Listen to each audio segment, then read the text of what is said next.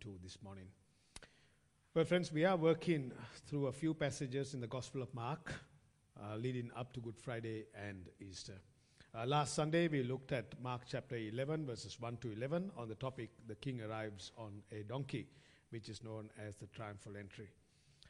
Uh, this week in the life of Jesus, uh, we, or this week as commonly being called the Passion Week, uh, it is in the life of Jesus a week of intense uh, challenges for Christ. Let me just highlight a few things that will take place during this week in the life of Jesus. It's final week in Jerusalem.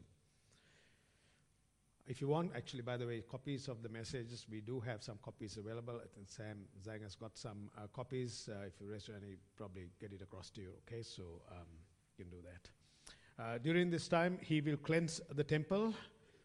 Here, he will do significant teaching. He will wash the feet of his disciples. He will institute the Lord's Supper. He will be betrayed by one of his own disciples. Such a painful experience, Judas. He will stand before the Jewish council. He will stand before Pilate. He will be mocked, he will be whipped, and then he will go to the cross.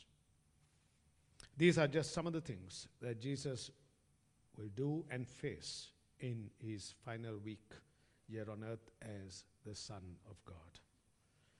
And so this morning we look at Mark chapter 14, 32 to 42, and I have titled this message, The Agony of Jesus. All right, so keep your Bibles open to this passage as we work through it, the agony of Jesus. So let me first pray and then we look at this passage. Lord, we approach this text with profound awe and solemnness. We pray this morning that your Spirit will speak to us, Lord. Help us to understand what's going on here. In the name of Jesus. Amen. Well, friends, as we look at this text, as I said, we approach this passage with profound awe and solemnness. We are, as one commentator says, on holy ground. And what we see here and what we read in this text is so deep that I think it is hard from a human point of view to comprehend. So, as we look at our text this morning, we're going to look at it under, under two points. The two points are this the distress of Jesus and the prayer of Jesus. So, two things the, the distress of Jesus and the prayer of Jesus. Look at verse 32. And they went to a place called Gethsemane, and he said to his disciples, Sit here while I pray. Verse 33. And he took uh, with him Peter and James and John and began to be greatly distressed and troubled. Verse 34. And he said to them, My soul is very sorrowful, even to death. Remain here and watch. So Jesus goes with his disciples 11, not 12. Judas, one of his own disciples, had left to go and plot with the chief priests and to arrest Jesus, which would take place later in the garden. Jesus and the eleven leave the place where they had the Passover and also having instituted the Lord's Supper. At the end of that evening, Thursday night, they had sung a hymn and they headed to the Mount of Olives. And on the way, they came to a place called Gethsemane. Gethsemane is a garden which was probably a grove of olive trees. For Gethsemane means oil press, where probably the olives were pressed and the olive oil was collected for use. The Lord retreats from the crowd to this garden to pray, and he says to his disciples, Sit here probably near the entrance of the garden, while I pray. And then Jesus separates himself from most of his disciples going off to pray by taking with him three of his disciples who were the closest to him Peter, James, and John. Peter, James, and John were the inner core of the disciples. They were with Jesus, remember, at his transfiguration. See, we read this in Mark chapter 9. And after six days, Jesus took with him Peter and James and John and led them up a high mountain by themselves. And he was transfigured before them, and his clothes became radiant, intensely white, as no one on earth could bleach them. And so Peter, James, and John were there with Jesus when Jesus experienced the transfiguration. And we know at that time, friends, that Elijah and Moses were there as well. Imagine the scene. Imagine seeing Elijah and Moses, right? And so, for people who say, well, there is no life after death, when we die, we are nothing. We just disappear from this world. We go into some outer space, or perhaps not even an outer space. That's it. Friends, that is not it, correct? Because how could Elijah and Moses come back and be with Jesus if there is no such thing as life beyond the grave? That's the point, right? And so Peter, James, and John were there with Jesus. And you see what happened at the transfiguration. And a cloud overshadowed them. And a voice came out of the cloud This is my beloved Son. Listen to him. God speaking. This is my beloved Son. Listen to him. And so these three disciples had seen something of the glory of Jesus at his transfiguration. They heard the voice from the cloud of who he is, the beloved Son of God, and they should listen to. Now, why did Jesus need these three disciples to be with him in the garden? Did he actually really need them? Was he so lonely that he needed these three guys to be uh, with him? No, I don't think so. But he takes them as his close friends to be with him because my understanding is we, can, we can't, we don't have any explanation given to us, but probably because they needed to see him go through the agony in the garden. They needed to learn and to see something of his agony. They needed perhaps to learn and see of his wrestling in prayer before his Father as the beloved Son of God. And so they went to this place called Gethsemane. And he said to his disciples, Sit here, pray. And he takes these guys. And then he says to Peter, James, and John, he began to be greatly distressed and troubled. And he said to them, My soul is very sorrowful, even to death. Remain here and watch. How could you unpack a text like this? we see a Savior who is so distressed. You see, the word distress in the original word is a compound form of the verb which means to be amazed. And so we get this understanding that, that this whole experience has causes him to be utterly and totally amazed of what is going on for himself. And he is troubled. And the original word would give us the idea that he is in great anguish in great distress. And so this is the, we combine the understanding here, we get this amazement of anguish that Christ is facing. And this word troubled means to be anguish to a level of really incomprehensibility. This is an anguish that he is facing, a trouble that is deeply affecting him. My soul is very sorrowful, even to the point of death. Have you ever been sick in your stomach due to a situation? Have you? Have you ever felt utterly sick in your stomach because you don't know what is happening to your loved one or there is sorrow and you feel overwhelmed? Have you at times? see, we get an understanding here from a human perspective, don't we? This sorrow that Jesus says, look at the text there, it's quite remarkable. He says, remain here. This sorrow is even to the point of death. I am so sorrowful that I might as well be dead. It's making me die.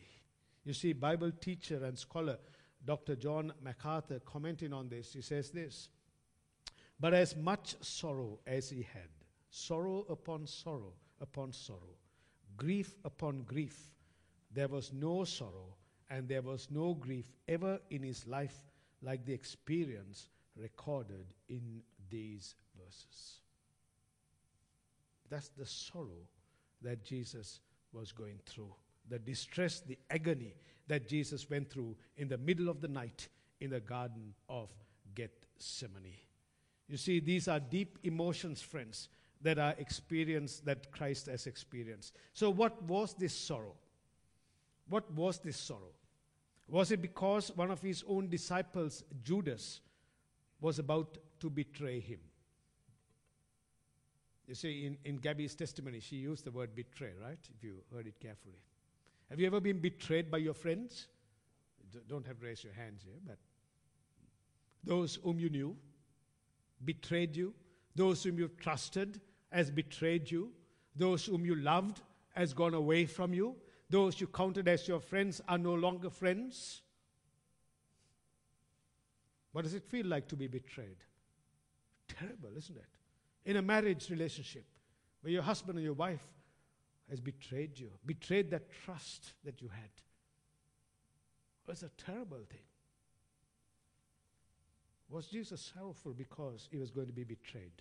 Was it because he knew that Peter, one of his own, is going to deny him three times?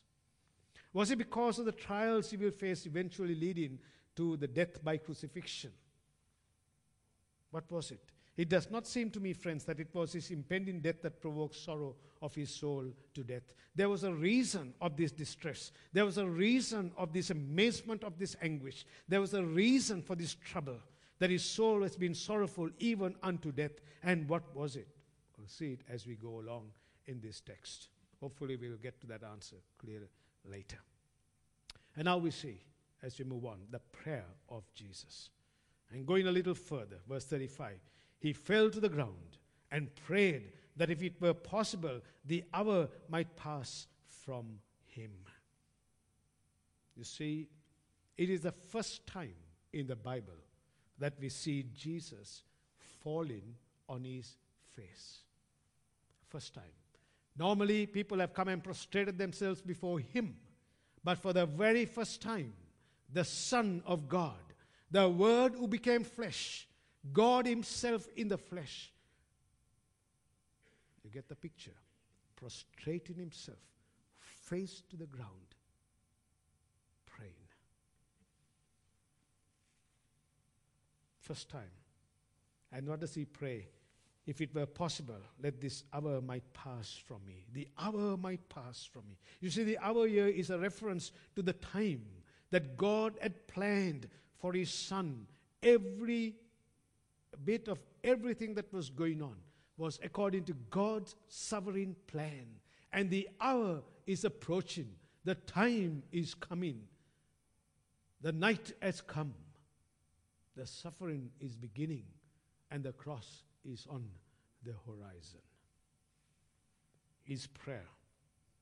And his prayer is that the hour might pass away. In verse 36, and he said, Abba, Father, all things are possible for you. Remove this cup from me. Yet not what I will, but what you will. You see, Abba, Father, indicating this close, wonderful relationship that the Son has with the Father. And you know what, friends? You know what? The beautiful thing of this is Galatians speaks about that. Paul tells us we can come to our God and say, What is it? Abba, Father. Did you know that? That this God is the father of his people. Now, earthly fathers can do terrible things to their children. Yeah?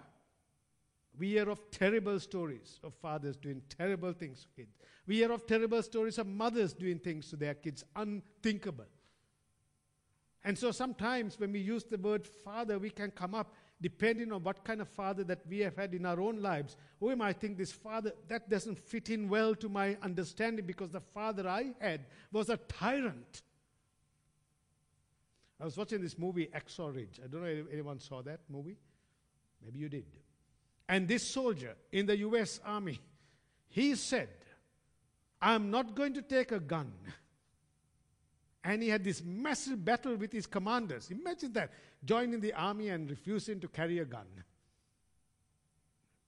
But he said, No, I'm not going to do this. You know why? Because his father was a veteran in the army. And he came back after the war. And he had a gun in his hand. And one day was going to shoot his own wife. And the son took that gun and pointed it at the father.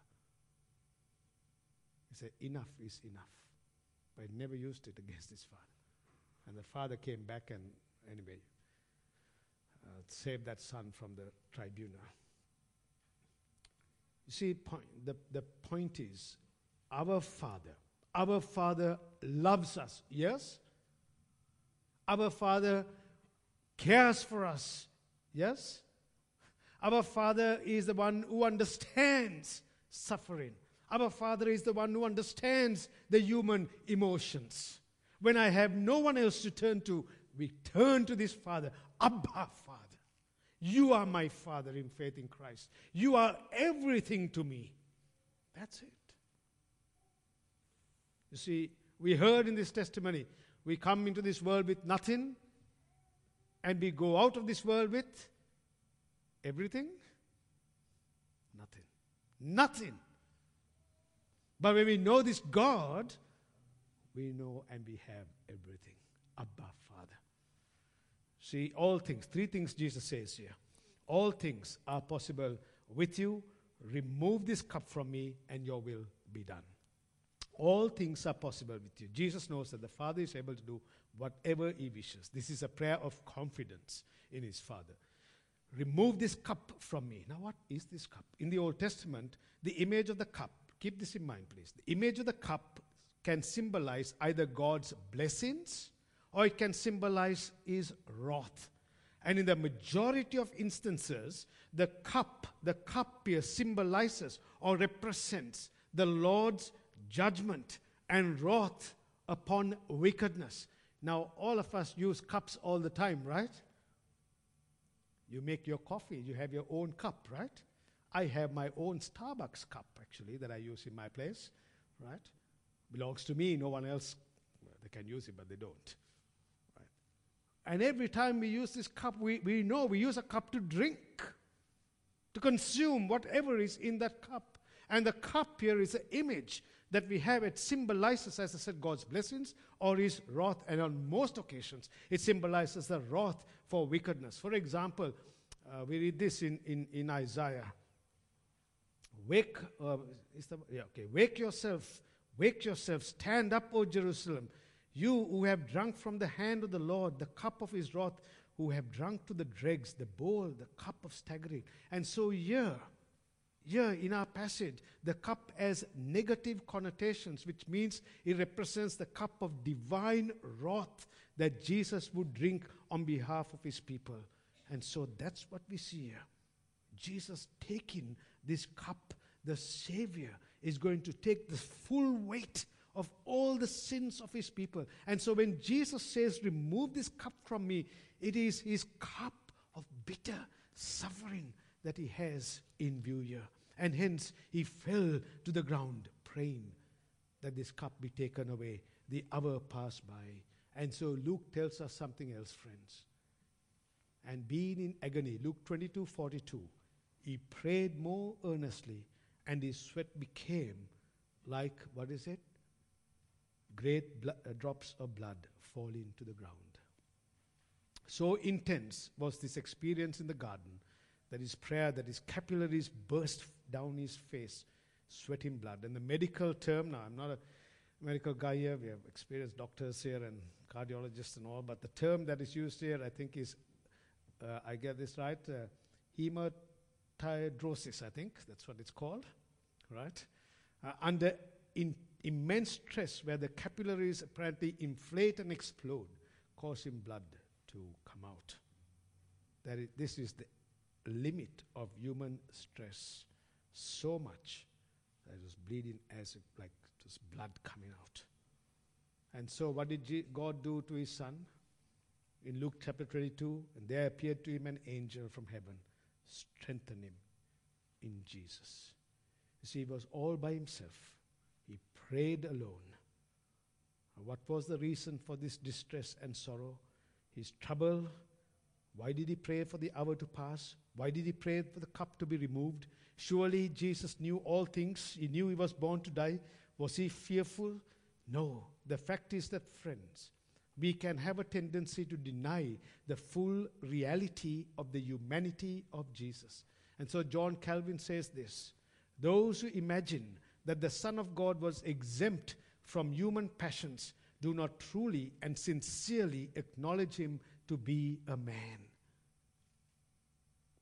And Calvin also says that Jesus' humanity is different than ours in that in his grief and weakness was never mixed with sin as the sinless Savior.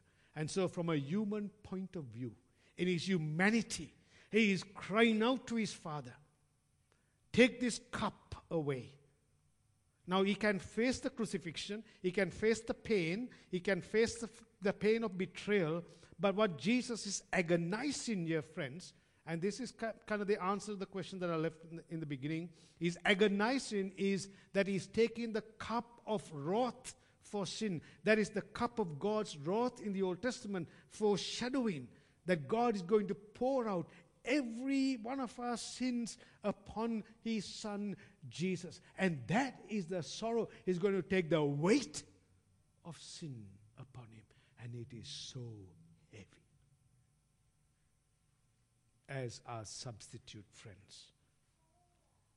That's the point. By drinking this cup, God made him drink the cup, becoming a sin curse, a curse for sin for us. He bore our sins in his body.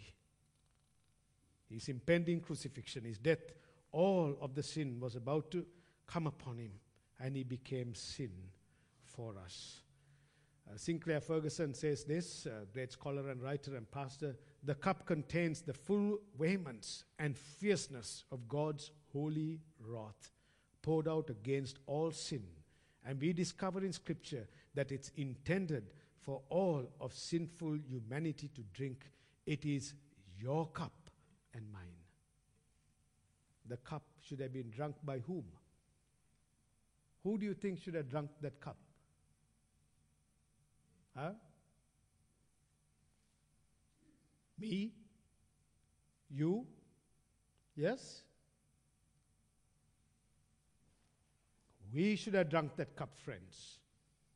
Instead, Jesus took that cup for you and for me. Wherever we are, whether we are in China, or whether we are in Vietnam, or whether we are in Sudan, or Hong Kong, or Sri Lanka, or Scotland, or wherever, Christ can reach out and has drunk that cup and has saved you and brought you to Himself when we should have drunk that cup. What a blessing, right? Do you think so? What a great blessing. And so, friends, we have here the greatest thing that Christ has done as, as uh, our substitute. Uh, Jonathan Edwards, the great Reformed theologian, puts, this, puts it this way This was the greatest act of obedience that Christ was to perform.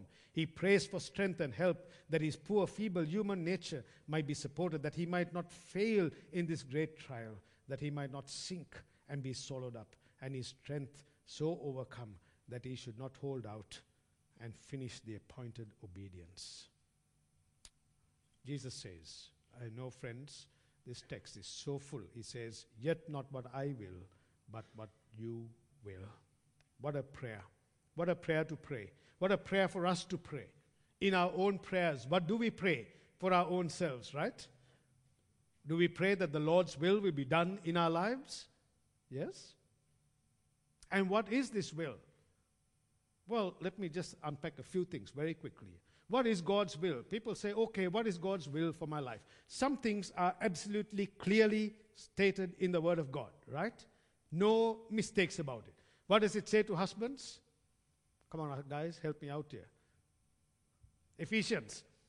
Husbands, love your wives. Come, guys, tell me. Husbands, love your wives as Christ loved the church. What is it to wives? Wives, submit to your husbands as unto the Lord. Clear. I don't need to go and say what is God expecting from this sinner in re- relationship to my wife. Love your wife as Christ has loved the church. Clear. What about to young people here who have your parents? Honor your your father and your mother. Clear, right? God's will. What about young people who are sick, or anyone who is seeking their future spouse in their lives? Do you go out with a non Christian? What is God's will for you in that situation? Be you not unequally yoked together. Some things are absolutely clear. God's will is clear. Some things we've got to pray. But anyway, the point here, I've digressed. Jesus says, Your will be done. And then, as we wind up here, he came to the disciples. What do you think these guys were doing? Hey? Having a sleep, right? Some of us even fall asleep during the, ch- the sermon, right? Probably getting, getting close to sleep, thinking, looking at a watch, thinking it's nearly 12 o'clock. What am I supposed to do here? Right? I know we had a long service here this morning, friends, but for all good. Right? Jesus, Peter denied uh, Jesus. Right? Je- Jesus deals with that situation. Spirit indeed, watch and pray that you may not enter into temptation, says that to Peter. Peter did fall into temptation. He came the third time. These disciples had fallen asleep. And then this amazing statement by Christ as we wind up. It is enough. Verse 40, 41, 42. It is enough. The hour has come. The Son of Man is betrayed into the hands of sinners. Rise, let us be going. See, my betrayer is at hand. What an irony. Jesus came for sinners. He did not betray any, but his own has betrayed him. Friends, have we not as well? Have we not, uh, have we not ourselves turned our backs on the Lord? Notice what Jesus does. He says, Rise, let us go. A triumphant call. A triumphant call for a triumphant journey that is fixed to the cross. Rise, we are going. And as he goes, where is he going? He's not fleeing. He's not hiding. No, no, no. He goes to meet the approaching mob, a great number perhaps coming, as we read, with, with, with swords and everything else. Commentators have various numbers there. Some say 500 maybe. We don't know. A great crowd. And among them was whom? Judas, the betrayer. When on Good Friday, we will see something of this of his horror with his cry from the cross, and then on Easter Sunday of his resurrection. So, friends, why did Jesus endure so much in the Garden of Gethsemane? Why the garden at, all? Couldn't Jesus, God, do it some other way? God could have arranged it otherwise. But this was God's wonderful plan to be fulfilled in His Son. That by this example himself, He shows what sorrow and suffering and endurance that He went through. And He prayed this prayer. And what a lesson for us in our prayer lives. And we also see His total obedience to the Father. Not my will, but yours. What a prayer, huh? And I pray that in our lives, for the remainder of the days that God gives us here on earth, do you know how many days you have to live? Come and see me after the service. I'd like to know how you got that calculation. None of us do. But the remainder of these days, Lord, I want to do your will, have your will in my life in response to all that you endured in that garden for me and on the cross. Because your love is so amazing, it's beyond description, and your suffering beyond understanding. Amen. Father, we thank you for this passage. Thank you for giving us the concentration this morning. Uh, and we pray that we reflect upon the agony of Jesus, all that he went through, and all that he is to us. That he took the cup, he drank it for us, he rose up and went triumphantly to meet his accusers, and then ultimately to the cross. In Jesus' name, Amen. And what, what